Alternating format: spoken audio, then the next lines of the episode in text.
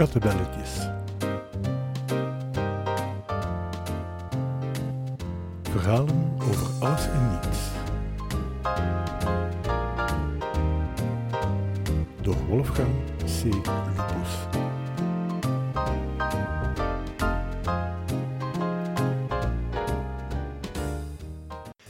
Ik kon uren blijven luisteren naar de man. Hij had een bijzonder aangename stem. Het was alsof al wat hij vertelde een symfonie was. Op en neergaand, luider en zachter, voller en soms wat minder.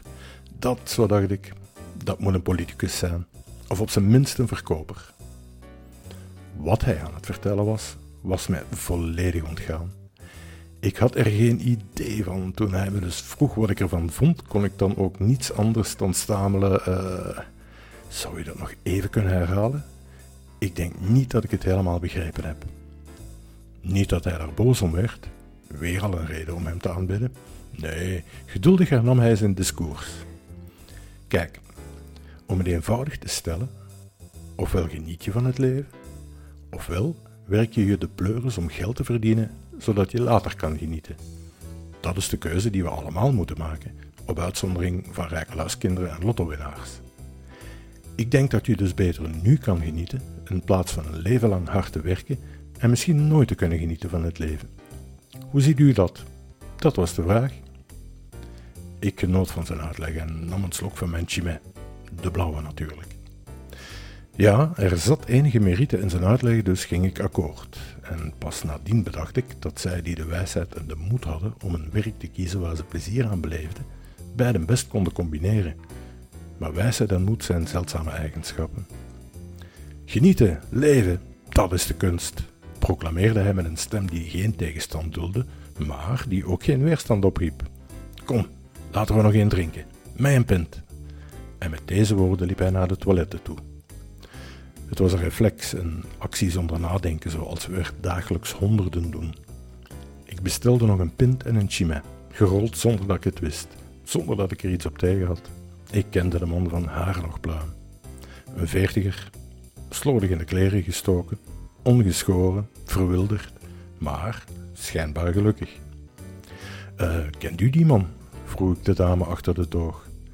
Nee, wist ze te vertellen, maar hij kan lullen als de beste, voegde ze eraan toe. Hij heeft al gans de namiddag iedereen pinten zitten afluizen en jij, beste vriend, jij bent zijn volgend slachtoffer. Slachtoffer.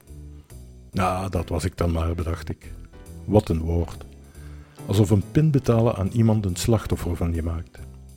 Slachtoffers zijn mensen die diepe en pijnlijke trauma's doormaakten. En dat was niet echt de categorie waarin ik me thuis voelde. Ik schudde even het hoofd, nam Pin den trappist aan en plaatste ze netjes op de bierviltjes. Wie weet zou ik ook van haar een slachtoffer maken, indien ik kringen maakte op haar toog. Ik moest er even om lachen. Lachend kwam de man terug. Vloeiend was hij beginnen praten terwijl hij uit de deur kwam, zijn broek nog aan het dichtritsen en in de uitloop van die beweging het biertje graaiend en naar zijn mond brengend. Ik hoorde nog begreep wat hij vertelde. Zeg eens, beste vriend, sprak ik hem aan, wat doe je eigenlijk in het leven? Het was een vriendelijke vraag, geboren in oprechte interesse. Ik, lachte de man, ik doe niets dan leven. Nou, dat vond ik nogal een zwaar statement. En uh, waar leef je dan van? wilde ik weten. Je moet toch op een of andere manier aan bed, brood, bad komen. Uh, zo nu en dan eens naar de dokter of de tandarts. Of uh, misschien de kapper, stelde ik wat aarzelend voor. Hij lachte. Wanneer je dingen hebt, dan ben je wat je hebt. Ik heb niets, behalve de goedheid van anderen. Ik leef als Christus, als de Boeddha. Wat goed genoeg is voor hen, is ook goed genoeg voor mij. Wow, dat was heel wat. Ik heb nooit angst gehad me wat beter voor te doen dan ik ben. Dat doen we allemaal wel eens. Maar Christus, de Boeddha, daar had je lef voor nodig. Maar, uh, bedacht ik plots, indien je dingen krijgt, ben je dan ook niet wat je krijgt? Een ontvanger en geen gever? Ik dacht hem voor een moeilijk punt geplaatst te hebben, maar had het fout. Dat zie ik anders, wuifde hij mijn bezwaren weg. Ik ben wat ik accepteer. Ik luister enkel naar mensen die ik leuk vind. Nonsens en commentaren die me niet zinnen, laat ik aan mij voorbij gaan. En er zijn altijd genoeg vriendelijke mensen in de wereld over om me te geven wat ik nodig heb. Het leven ziet er helemaal anders uit wanneer je zelf kiest hoe je leeft. En morgen, of overmorgen, of binnen enkele jaren, dan gaan we dood. En wat heb je dan aan al die spullen? Ik heb een leven gehad. En jij? een lekkere chimé en een leuk gesprek met jou, grapte ik. Hij zag er de humor best van in, stortte zijn glas tegen het mijne en met een grote glimlach dronk hij het leeg en vertrok.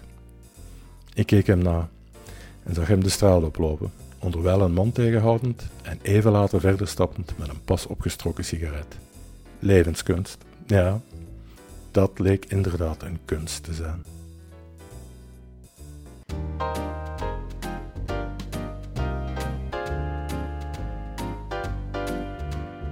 Kattenbelletjes. Verhalen over alles en niets. Door Wolfgang C. Lupus.